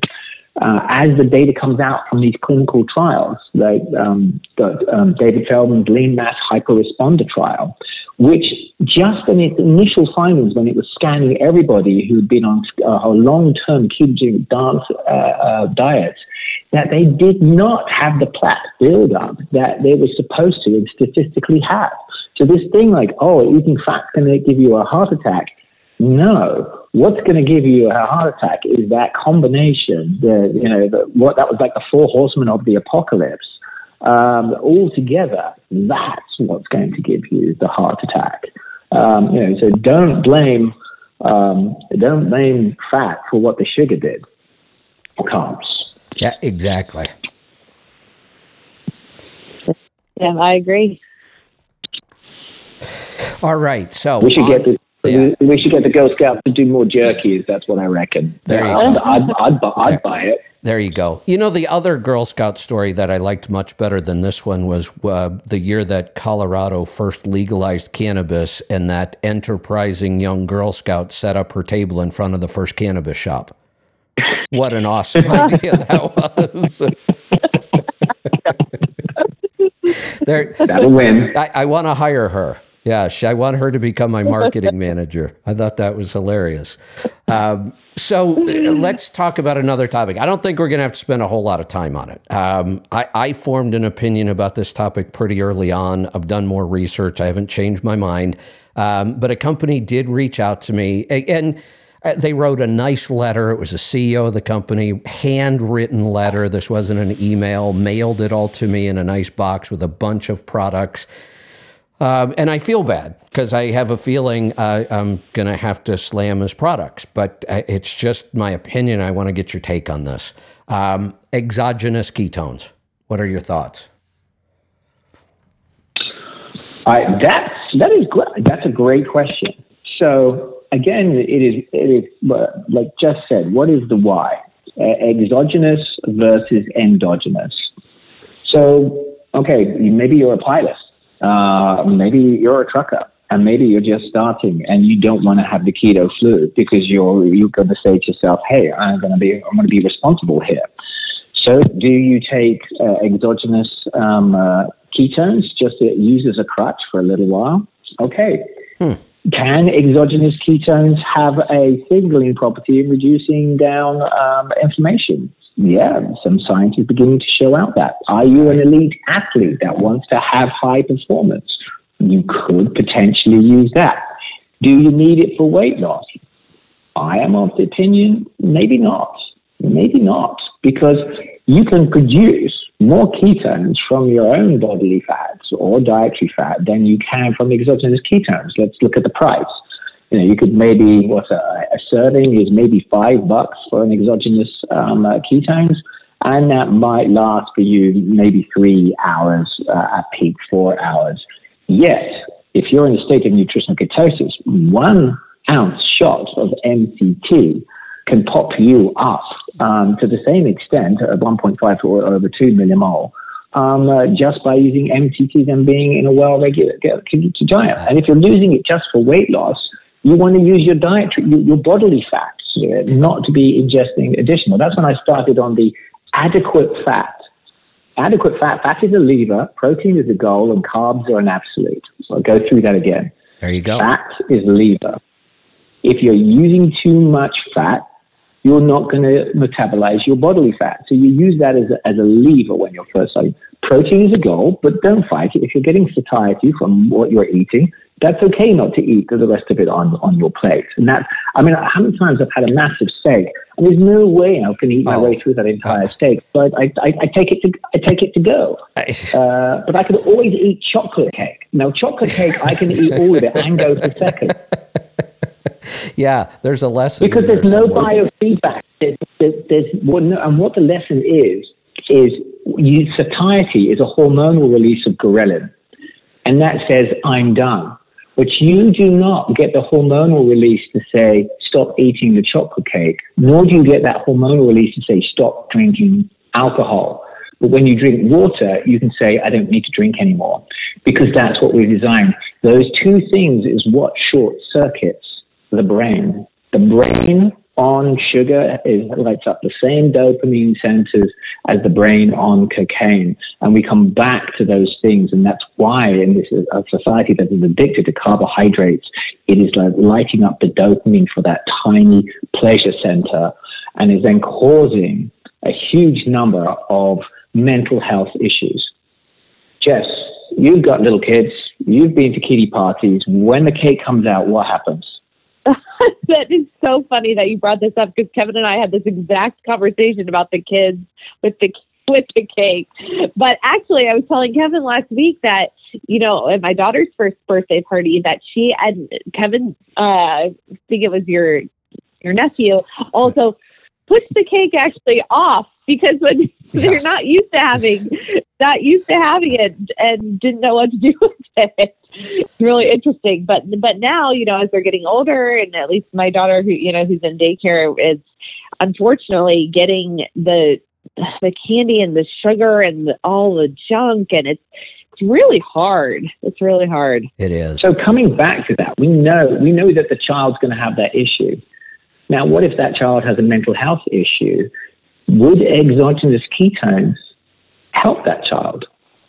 Probably better than giving cake for sure. Uh, yeah. So you know when we when we start taking a look, like the Baszucki Foundation has put a, a, a war chest of $45 million towards mental health and utilizing well-regulated ketogenic diets for bipolar, schizophrenia, ADHD, depression, and anxiety, which we see prevalent through society. So does exogenous ketone have a place? And I think it does. It comes back to the why.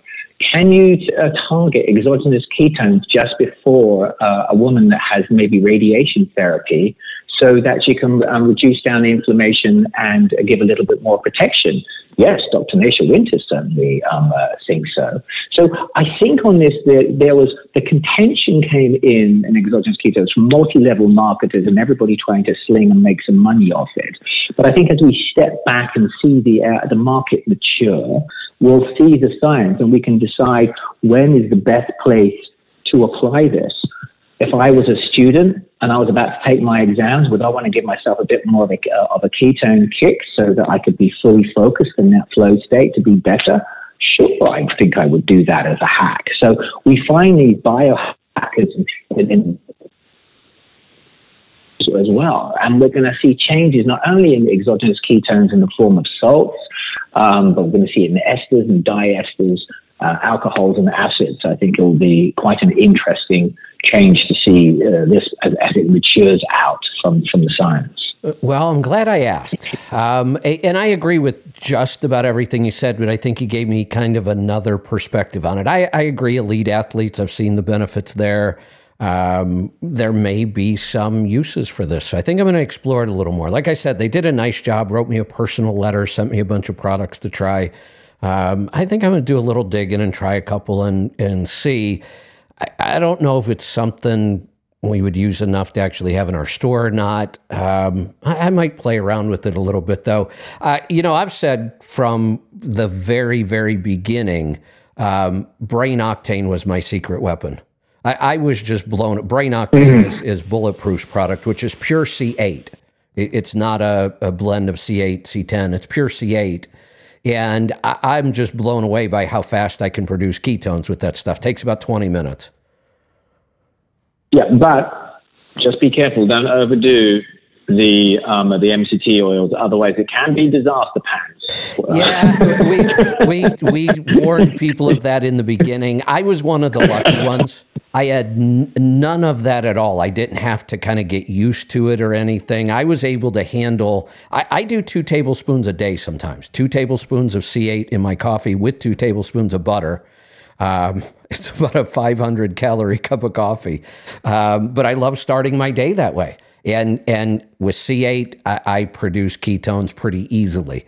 Um, I'm not sure. And I'm going to play exactly, around. Yeah. I've never tried exogenous ketones. After I did the research, I never even bothered trying the products. Um, since they sent me these, I, I think I'm going to experiment and play around with them. And I'll put my CGM on and I'll break out my Keto Mojo and we'll, uh, we'll do some testing. Yeah, and it comes back to the why. Why is a person doing it? Um, and, and that's uh, is the most important when we talk about bio individuality. What is the motivation for the individual? You know, I don't know. All of your listeners are, are they all doing it for weight loss, or are they doing it for pre-diabetes or type two, or are there other factors that's in in, in their world? Um, I knew when I was measuring for my ketones that you know when I was between 1.1 and 1.7, that was my personal sweet spot yeah. for when I had yeah. that joie de vivre, when I was like, well, I was feeling good and I could take on the world and uh, like that. But when I was lower, you know, then I get bit more uh, depressive, or if I got super high, I get edgy and hypomania, and that's when the team hates me, especially when I'm doing fast because I've got all this energy and I'm firing off Slack messages and emails and like that. And they're like, "Oh, well, direct fast again." you know, you you just may have helped me figure out why I don't like it when I go higher. And I say I don't feel any better, but I do feel different. And you just described it.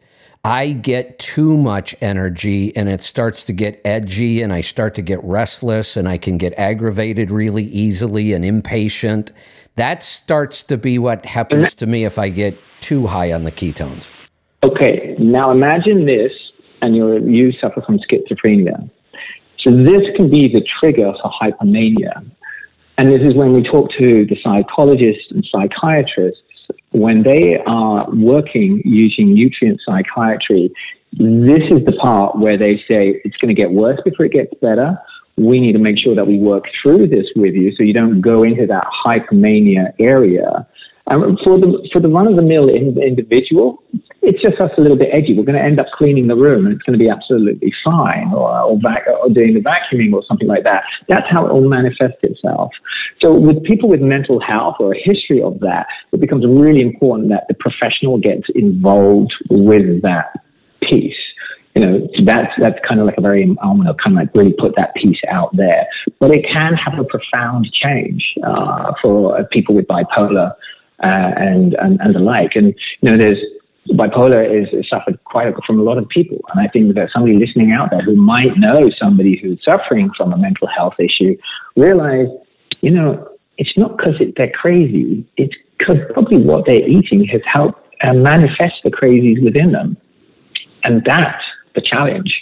Uh, it's wonderful. The difference between a, a bee and a queen bee is only the food. Interesting. Only the food that yeah. is given to that bee. Interesting. So the upregulation of epigenetics is being shown on that one thing within the beehive that we've all seen. And we all know that a well-regulated epigenetic can upregulate uh, your epigenetics. So it, it, it, what it does is it brings out the good in the individual. It brings out the best whilst pushing down the bad, whereas carbohydrates do the opposite to us. Interesting. Yeah. All right. Well, I'm glad we went down that road. I think I actually learned a lot about I, I, that, I love, uh, new perspective on things. Yeah. All right, boy, we have uh, we have covered a lot of ground. Now the challenge for the three of us: how do we wrap this all up and tie it in a bow? Uh, we do have one more episode. I love the way we're doing this one. By the way, this one was so important we knew once we released the first several episodes, the blood sugar work, the ketone work, that we were probably going to generate a lot of questions. So, um, Dorian, we've already cleared it with you. You've made yourself available. Jessica, I don't know if you'll be able to join us or not, but the third one, we're actually going to do the last part of this mini series live. I'm excited about that. Yeah. That's great. Yeah, we are totally stoked to be doing it live because you know having the Q and A that's the best thing. You, you've got, I agree. you know, the years of experience with, with, with Jessica as, as a clinical educator. Uh, so you can delve on into deeps on, on, any of the questions. And hey, if you want to ask me a little bit about business, I'm, I'm happy to answer it. Um, but more than that, we just want to share the love with our tribe. Absolutely. So we're going to send out a form so people can submit questions ahead of time in case they can't be there. And if we have time, we'll go through those questions. So I, am excited. You know, there are some topics, and this is one of them that's been this way for me over the years, that you can present all day long. And I, could go write six more presentations about ketones, and we could go through all those things. And yet, at some point, people aren't going to get much more out of it. I, I think at some point, with a topic like this, we need questions. You tell us what you need yeah. to know, and we'll help you with that information. There's just so much to cover. Yeah, exactly. So I, am excited about that. I'm grateful that uh, you guys have agreed to take the time out and help us with that. I think our tribe is going to get a lot out of that. So, with that in mind, knowing we still have more time, um, how do we kind of wrap up where we are now? Well, so let's go out and fry up a steak. there you go. go get those cowboy ribeyes. That's right. That's right. Good good point. Let's just go eat it. Oh, one more point I want to make, and Jessica, you and I made this. Um, Dorian, for a lot of years, we talked about keto, keto, keto, keto. Our diet, the diet we heavily promoted, um, nutrient dense keto, NDK. We focused really on nutrient density, organ meat, seafood, those kind of things. We wanted a, a very high quality keto diet. A lot of people believe that we've kind of shifted over the last year or so because they hear me use the word carnivore a lot more. And we do. And we're finding a lot of success with carnivore. And I think the biggest reason is it's just so simple. I mean, nutrient dense keto, I have to do a lot of educating. Organ meat, seafood, why are we eating those? There's a lot to try to understand. And to try to explain to somebody that a piece of meat sitting there, whether it's a ribeye or whatever it is, is not always the same. I'd much rather see anybody eat any ribeye. I don't care if it came from a factory farm or not, before they go eat all the carbohydrate garbage in the standard American diet. But ultimately, I want them to eat a ribeye that was raised properly. It's good for us, it's good for the planet, it's good for the animals, it's good for everything. Um, but one of the things I want to keep reminding people, even though you hear me say the word carnivore a lot more, and, and we're working on a new diet called fermented carnivore, this is still keto. So we have not moved away from keto by any stretch of the imagination. A carnivore diet is a keto diet. You're going to produce ketones. You may need to add a little more fat once in a while. You got to be careful you're not eating too many lean meats. But we are still huge believers in keto. I believe the human body needs to be in ketosis most of the time. Like you said, it is our default. But I want people to realize keto wasn't a fad that disappeared and got replaced by carnivore. Carnivore is keto. Yep. Absolutely. And, and you can realize it's a spectrum. Uh, right. I, I, when you know you've got you've got three one keto diets, you've got four one ratio keto diets, you've got dirty uh, keto diets, you've got clean keto diets, you've got carnivore, which is keto diet. It's just part of the spectrum, and it depends how you want to approach it. Now, I love to dine out. That's that's my thing. I was in the food industry in, in, in New York City doing events, and I love the ceremony of food. Right. And so, you know, I want to eat and try many different things, but I want to do so in a state of nu- uh, nutritional ketosis. For some people, it's very simple. They, they can, if we can hold on to the idea of, of carnivore, great, that's easier. But what is the person's pocketbook? What is their way of life? What can they do when they're, they're traveling on, on, on the road? Uh, are they going to have to go into maybe an In-N-Out burger and just say, you know, I want a, a Flying Dutchman four by four? I think that, that's the code word for it, where you don't get the bun. Say that you know again. I mean? It's a then, Flying Dutchman four by four. What is that? You, you, know, in, in an In-N-Out burger, there's there's the, the menu that is not on the menu, and I think it's a four by four Flying Dutchman is basically two patties with cheese in in, in, in between it, and you get a four by four is two of those things fit together, and it's called a Flying Dutchman. Okay. Uh, and you can do it, and if you do it animal style, they'll add onions to it. But there we go. It's kind of like it's, it's, it's very much a California thing. Um, but hey, I think that's okay just like you say, you know, it, that is better than having the Girl Scout cookie for sure. And, and, and I think, you know, quite often we get factious within our own communities, but realize that the tribe is really one here. Uh, it's just calling something by a slightly different name because it, it, it, gets a better handle to it. You know, you just reminded me of something I read the other day. Um, do you remember the um, when Morgan Spurlock did the um, McDonald's thing where he ate only McDonald's for 30 days. Mm-hmm. So he showed all his biomarkers yeah. ahead of time, and then he ate nothing but McDonald's for 30 days, and he just about killed himself. I mean, his biomarkers were such a mess at the end of that. And he had gained a bunch of weight. It, it was a, I thought it was really interesting the way he approached it and did all that, and it really pointed out a lot of things. So the other day, I just happened to see this headline where some guy is going to prove that he can lose a ton of weight eating nothing but McDonald's. And I thought, okay, he's going to do, you know, the burgers with no buns and that kind of stuff. No, no big deal. Um, kind of cool. You know, somebody will learn something from that. And then I went and looked, and he's not doing that. Do you know what he's doing? This, this just makes me inc- insane.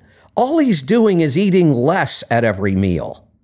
He's eating McDonald's every meal. He's just eating less than he normally does. So it's nothing more than ah, that yeah. same old tired approach calories in, calories out. He'll do it for 30 days. He'll lose 30 pounds or whatever he might lose. And if we go find him two months after that, he's going to have gained back 50. Exactly. Just like the biggest loser, when they went right. around the analysis on all of the biggest losers, they, they didn't do it because it wasn't a sustainable lifestyle. Correct. Mm-hmm. And that's the key. You know, when I think when I think about it, I talk about I'm not on a ketogenic diet, I have a ketogenic lifestyle. This is the right. way I live and this is the way that I follow. And once people realize it's lifestyle, then it's really easy. And if you're in California and you want to go on in and get your four by four flying Dutchman as part of your lifestyle, I, I, I, wish I would have learned that last month. I was just in California, and I would have made it a point to go order one of those.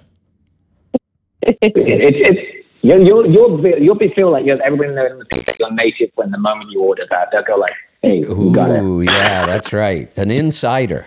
Yeah. All right. Great stuff, guys. Um, I, have learned a lot during this whole process, which I think is awesome. I know our tribe's going to learn a lot from this, and we're looking forward to that final episode where we'll be able to answer a lot of questions. So uh, I think we're going to wrap this one up for today. What one final chance? Any any thoughts you want to close with? No, I just I I just encourage everyone to to have an open mind and try this. I mean, it's it, it there's uh, the positive effects of the mind, body, soul, everything is just really incredible. It, it is. It, it's and I'll, I'll, I'll, I'll lead up. with. Go ahead. Mm-hmm. I'll, I'll, lead with. I, I, I like to be a bit of a keto jerker. Right, keto and just eat real food. Once it's simple like that, it makes life a little bit easier. There you keto go. Yep. There you go. Eh, eh, here, eh, yeah. So I'm gonna play devil's advocate a little bit there. I agree. Here's the problem I have. There are way too many people now that don't know what real food is. Ah, yes. There are a oh, lot of people who who absolutely believe when you say real food, you're talking about things like healthy whole grains. Mm-hmm. Right? We're talking about a lot of fruit. Fruit's healthy, right? We've been so brainwashed. So some things that people would say, well, if it's real food, it came from nature. It, it's a banana. It's a it's a wheat, and we can turn it into bread or pasta. Isn't that real food? It's not. It wasn't. Yeah, know, but, the, but the banana wasn't the banana ah, until exactly. we modified it exactly. from, from, its, from its base peak the apple wasn't the apple until we, we modified it from its great birth. Yes. And if we consider the potato was from a small Andean region and it only came across to us 400 years ago, and corn did not take over America until it was down yeah. in, in, in the Andes. So yeah. we have revolutionized carbohydrates because in nature, carbs are really, really rare. Yes, they and are. This is the fundamental that most people forget. Like you said, okay, I, I got my honeybees. Well, think you back in the in the day would have had to fight off all yes. of those wild bees to get at that honey. yes. You would have only had those berries a short amount of time. And so when we look at our food system today, it is vastly different from what we done. And genetically, we have not had enough time to change for us to be Absolutely. able to eat the current foods that we're eating. Absolutely. You know, the, one of the other mini series I'm working on right now is a mini series about oxalates. And we're doing it with uh, mm-hmm. Sally K. Norton, and her latest book is called Toxic Superfoods. And you know, it's interesting. you, you take these superfoods, that term always applies to plants the superfoods are always some sort of a plant. And what you just said about potatoes, all of these so called superfoods are, they only exist in one tiny little place in the world. How would I have had access to that as a hunter gatherer? How can this be so good for me? I, human beings never even really had access to it. A tiny handful of people who happen to live in that one area. And it turns out all of these to- these superfoods are basically toxic. They're loaded with all kinds of other yeah. stuff we don't want. Well, because it's the oxalates and, you know, potatoes of the nightshade family. Just remember, nightshade, think about that for a second. Um, uh, you know, these were giving off, uh, this is how they protect the plant, was having these toxins in it, because it can't come, the plant can't suddenly go running off when you go to, to attack it, but it can actually give off a, fla- a flavonoid to try and stop another animal from eating it. Uh, it's, it's, a protection method. Yeah. And yet we are now thinking of it as, as a superfood. But if you really want to look at superfoods, look at the composition of a great steak. I mean, right there, it's got all the 27 amino acids that we actually want there. If we take a look at all of the vitamins and minerals that is on and that is in a good quality steak, you know, that's a superfood and it's fermented grass. That's why I like to say I like vegetarians, but I can't eat a whole one. yeah, I like that. That's uh, that's a good way to put it. All right, I think it's also a, a great way to end this episode. End it on a laugh, a little bit of humor, yeah, um, and and we will look forward to the big finale. Awesome. Thank you very much. Fantastic. Thanks, All Kevin. right. Thanks so much. Keto Mojo, head on over to their website and check it out. Um, if you need a Keto Mojo or strips, we have all those in our store. They have tons of information on their site, and uh, we will finish this off with a great Q and A session. So I'm encouraging people listen to the episodes when we release them. have a pen and paper with you when you listen. You're going to have questions, write them down, and then we'll have an awesome session where we answer everybody's questions. Great. Looking forward to it. Thanks, Kevin. Fantastic. Thanks, Kevin. You're welcome. All right. We will talk to you again soon. Be safe, be profitable, be fit and healthy. Always do the hard work and master the journey.